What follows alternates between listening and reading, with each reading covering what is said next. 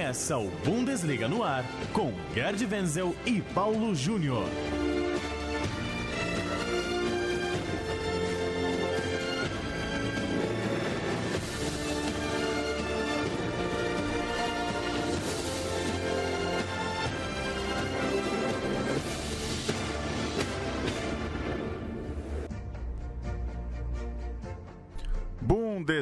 Ar, edição de número 41 do nosso podcast que trata de futebol alemão aqui na Central 3, toda quinta-feira, central3.com.br, bundesliga.com.br, nos aplicativos para podcast no seu celular, também no Spotify, é só buscar Bundesliga no ar e você recebe toda quinta-feira um boletim com tudo que está rolando no futebol alemão. Aqui nos estúdios da Central 3 em São Paulo, eu sou Paulo Júnior, mais uma vez a companhia de Gerd Wenzel. Wenzel, uma semana boa para os times da Alemanha na Champions League. Tudo bem? Tudo bem, Paulo?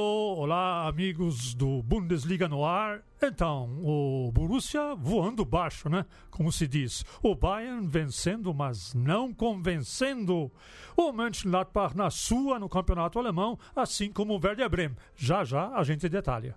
Começar falando de Borussia Dortmund, 4 a 0 para cima do Atlético de Madrid. É, vitória gigantesca, vitória muito importante. O Borussia Dortmund chega a nove pontos, três jogos, três vitórias, oito gols marcados, nenhum gol sofrido na Copa dos Campeões. Venceu o forte time espanhol com gols de Witzel, duas vezes é, Rafael Guerreiro e um gol de Sancho. Que tal o Borussia Dortmund venceu no grande teste europeu até aqui? Fez quatro na outra força do grupo.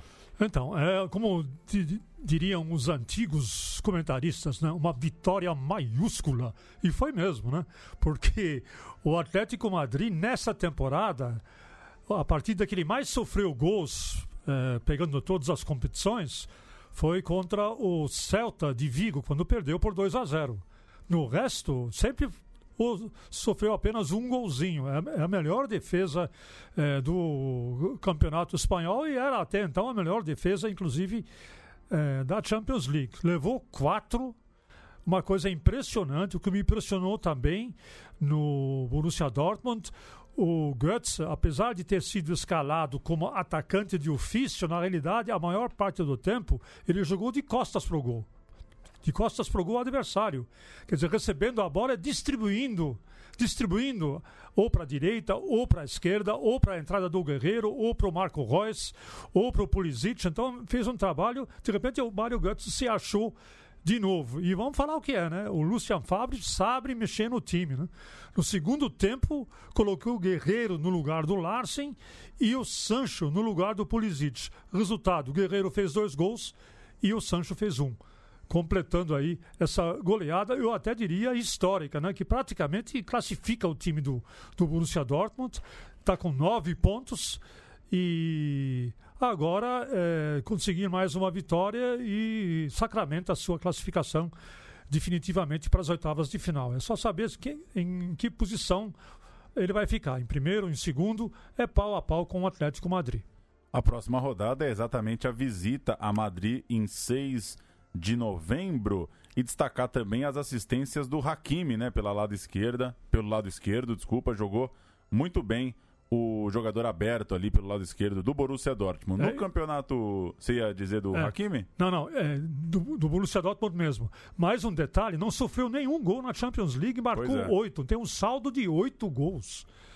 Então é uma. No caso de haver empate por pontos aí, quem é que vai tirar esse saldo do Borussia Dortmund? Muito difícil, né? Pois é, mesmo que perca, por exemplo, de 1 a 0 para o Atlético de Madrid agora, se manteria líder pelo, pelo saldo de gols. No campeonato alemão as coisas também vão muito bem, Wenzel. 4 a 0 para cima do Stuttgart.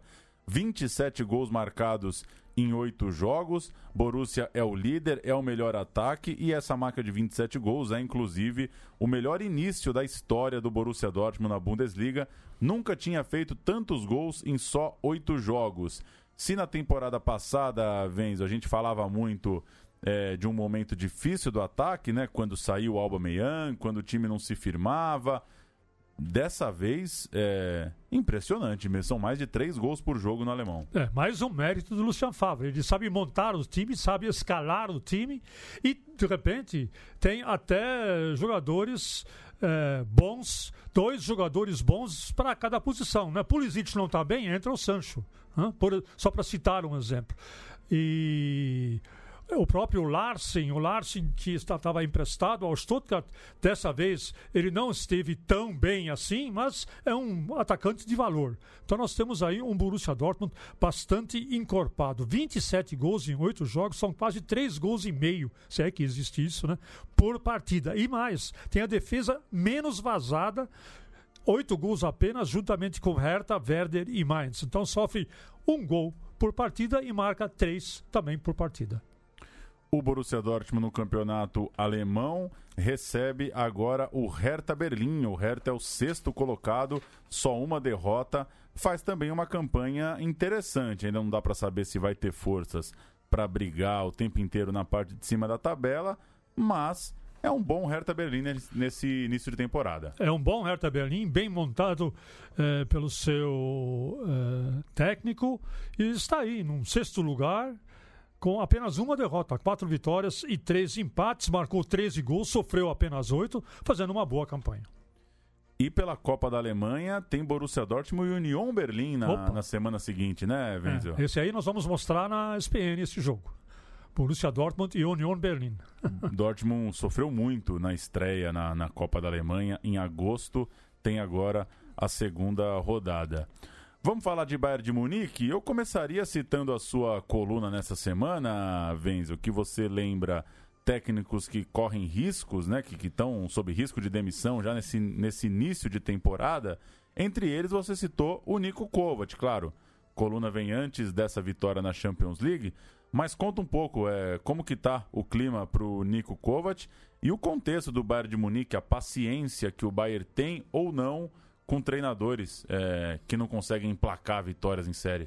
É, a diretoria do Bayern de Munique, formada basicamente pelo Karl-Heinz Rummenigge e pelo Uli Hoeneß, já perdeu a paciência com os jornalistas. Eles convocaram uma reunião, uma, uma coletiva de imprensa na última sexta-feira para simplesmente é, desatacar, de, desacatar os jornalistas, dizendo que é, a partir de agora, críticas infundadas serão não serão aceitas e, inclusive, os jornalistas que fizerem críticas infundadas e até difamatórias poderão receber um e-mail do departamento jurídico do Bayern Munique. Então, dá licença, toda vez que o time do Bayern de Munique vai mal, a diretoria convoca os jornalistas, os jornalistas para criticar o trabalho dos jornalistas, ou seja, os erros que o Bayern de Munique comete, seja nas contratações, seja na contratação de um técnico, ou seja na sua política interna, são sempre culpa dos outros. Nunca são de responsabilidade da própria diretoria, da própria comissão técnica. E mais uma vez isso ficou comprovado. E os jornalistas na Alemanha deram de ombro para a, essa entrevista coletiva desastrosa, patética. Foi um trabalho é, muito mal feito, ao contrário é, do que se imagina que o Departamento de Relações Públicas e de Comunicação possa se fazer. Tanto é verdade que o diretor de comunicação, de, de Relações Públicas, ele de repente ele disse: ó, a entrevista está encerrada, chamou os dois diretores para ir embora e deixaram os jornalistas ali falando sozinho. Então foi uma situação realmente é, que causou muita espécie aos órgãos de imprensa e aos jornalistas em geral na Alemanha. O Bayern de Munique ganha muito, né, Wenzel? Tem que saber perder também, né? Tem que saber lidar com a, com a fase ruim, né? Concordo com você. Sempre que a fase é, não está das melhores, o Bayern está sempre disparando para todos os lados. Né? É, e o, o, caso do, que você levantou do Nico Kovac, a diretoria do Bayern de Munique também não tem muita paciência com o Nico com, com um técnico que não, não traz resultado. Não, não importa nem tanto jogar mal, mas contanto que ganhe, né? Tem até uma palavra em alemão para isso que chama, quando o Bayern de Munique joga mal e ganha, chama Dusel, né? Dusel, ganhou Dusel, ou seja, ganhou assim meio sem querer, meio porque é, na bacia das almas, de qualquer jeito. Enfim, é, o Niko Kovac até agora não mostrou a que veio no Bayern de Munique. Um, é um jogo muito previsível, pelas pontas, com o Robin de um lado, Ribéry do outro, para o cabeceio de Lewandowski, porque meio campo criação que é bom mesmo, por enquanto não se viu nada. Em campo, 3 a 1 diante do Wolfsburg, fora de casa no final de semana, dois gols de Lewandowski, um de Rames Rodrigues. Na Champions League, 2 a 0 para cima do AEK em Atenas, gols do Javi Martinez e do Lewandowski que virou o nono maior artilheiro da Champions League, 47 gols, superou o Inzaghi, tá só um gol atrás dos jogadores que dividem o sétimo lugar, Ibrahimovic e Shevchenko. É, pelo menos em campo essa semana conseguiu os resultados. Wenzel, nada muito brilhante, mas Venceu em Wolfsburg, venceu em Atenas. É, venceu em Atenas, dois gols em dois minutos. Foi a única coisa interessante que se viu no jogo inteiro. Né? Eu vi a partida, real, realmente foi uma partida medíocre. Mas teve dois minutos de brilha. De, é, como é que chama? Brilheco, né? Brilhateco. Brilhareco? É. Essa não deve ter correspondente em alemão, é, né? Não, não, tem, não. Brilhareco, é isso, um brilhareco. E depois ficou tudo por isso mesmo. Olha, eu é o seguinte: o futebol do Bayern é um futebol minimalista. Então, por que, que eu chamo futebol minimalista? É incrível como um elenco que vale ao todo 800 milhões de euros joga um futebol tão pobre. Me desculpe. Eu, o, o, segundo elenco mais, de mais valor na Alemanha é do Borussia Dortmund, de 450 milhões de euros. Ou seja, o Bayern de Munique, em termos de valores, em termos de grana. Quase o dobro. É quase o dobro. E joga esse futebolzinho medíocre que está jogando. Então, é muito. É, realmente é muito pobre. E um dos responsáveis por isso é porque o Nico Kovac já chegou já falei isso no outro programa e volto a repetir agora. Ele chegou ao limite da sua competência ou incompetência. Não vai sair mais do que isso que nós estamos vendo é, nesse momento. No final de semana tem Mainz e Bayern de Munique. No sábado, e seguindo na tabela do campeonato alemão, dois times bem na tabela. Vence o Borussia Mönchengladbach, vice-líder, duas vitórias seguidas, fez 4 a 0 é, para cima do Mainz na última rodada e o Werder Bremen é o terceiro colocado, também tem duas vitórias seguidas. Venceu o Schalke fora de casa na última rodada. O que, que dá para falar desses dois times que separam, de certa forma, o Bayern do topo da tabela? Não é normal ver o Bayern no quarto lugar, né? É, tanto o Borussia Mönchengladbach como o Werder Bremen, coincidência não, não disputam nenhuma competição europeia. Ou seja, não tem o desgaste de uma competição europeia. Talvez isso seja é, um dos motivos. Agora, é, o técnico do Mönchengladbach, que é o Dieter Hecking, ele conseguiu acertar o time. No ano passado demorou um pouco para acertar o time, dessa vez ele conseguiu acertar, não nos esquecendo que vem, tem duas vitórias consecutivas, uma em cima do Bayern de Munique por 3 a 0 em plena Aliança Arena. Não é pouca coisa. E depois sapecou o Mainz eh, vencendo por 4 a 0. E o Werder Bremen tem um técnico jovem que é muito interessante também, o Florian Kohfeldt, de apenas 36 anos. Ele assumiu a direção técnica eh, do Werder Bremen em outubro de 2017. E desde então foram 15 vitórias, 9 empates, 8 derrotas, quase 60% de aproveitamento, com um time modestíssimo. Eu peguei também o valor do, do Werder Bremen no mercado, 134 milhões de euros. Um time modesto, um time sem estrelas, mas um time que está sendo muito bem dirigido pelo Florian Kohfeldt e está fazendo um bom trabalho. Por enquanto está surpreendendo.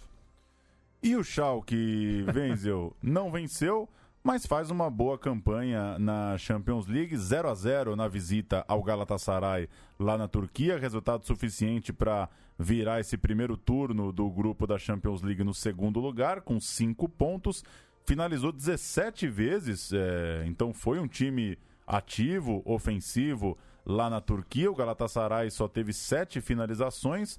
É, enquanto isso, no campeonato alemão, sexta derrota em oito jogos. O Schalke ainda não se acertou, vai visitar o Leipzig, que é o quinto colocado. Você acha que é um desses casos que às vezes o, o jogo na competição europeia pode estar. Tá desgastando um pouco o time, porque não é para estar tá tão lá embaixo o Schalke, né? É, inclusive porque Galatasaray, Istambul, pergunta para o nosso amigo Alex, que jogou lá, o que, que é aquele estádio? Aquele estádio é um caldeirão do inferno. É o estádio mais barulhento do mundo inteiro, que inferniza o adversário sem parar. E o Schalke 04... É, 0 a 0 é um bom resultado. Poderia ter vencido a partida. Sim. Poderia ter vencido aquele jogo e encaminhado, inclusive, a sua classificação para as oitavas de final. Deu azar, ficou no 0 a 0 mesmo. E na Bundesliga está muito mal, né? Está na zona da repescagem, apenas um ponto da zona de rebaixamento, e Tedesco é um dos candidatos a cair.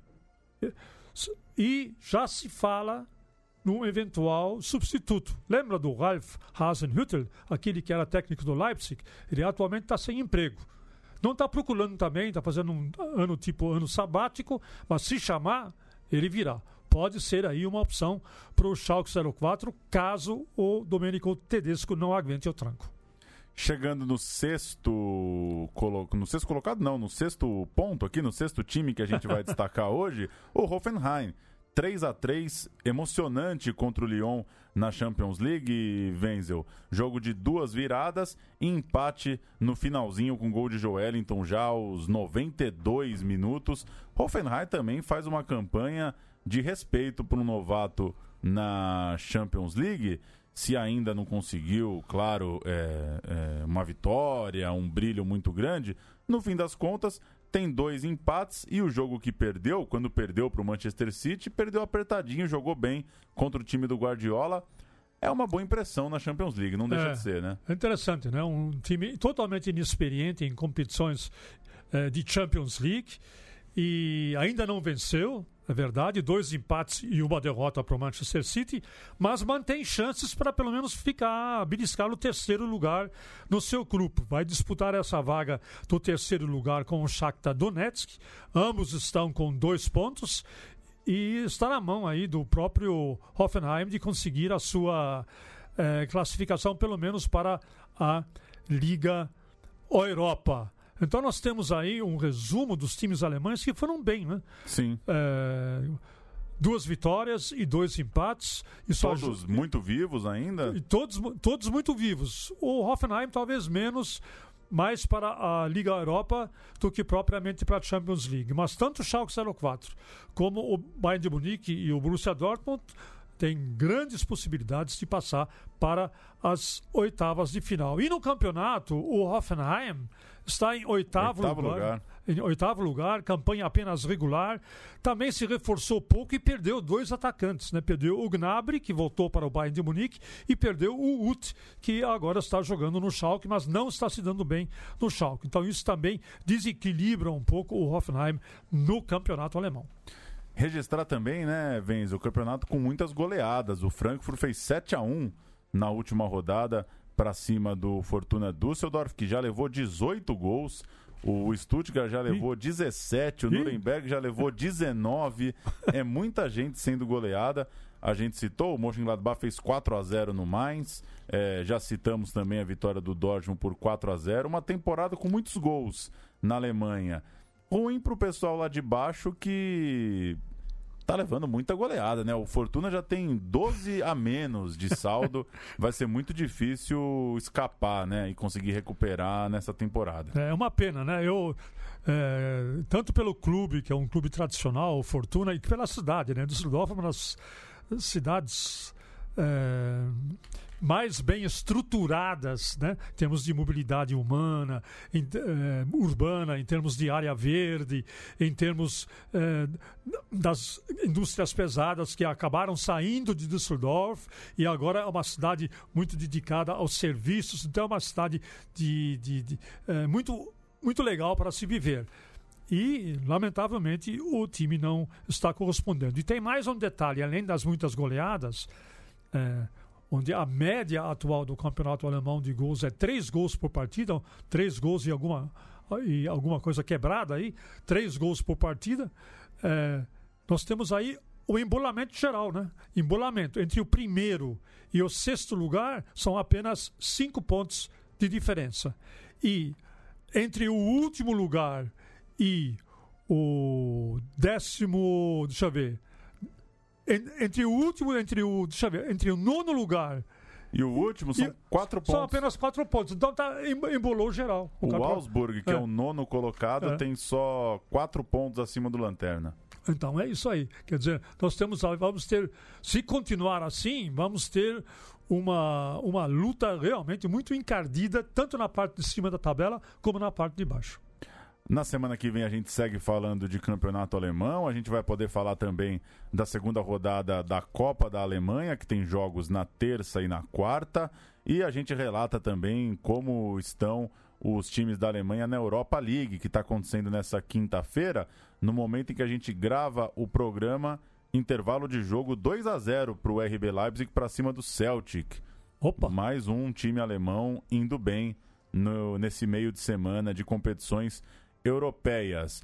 Bundesliga no ar toda quinta-feira. Fique ligado aí em central3.com.br, no bundesliga.com.br e procure aí tanto nos tocadores de podcast quanto no Spotify, que você vai sempre recebendo um boletim sobre o futebol alemão.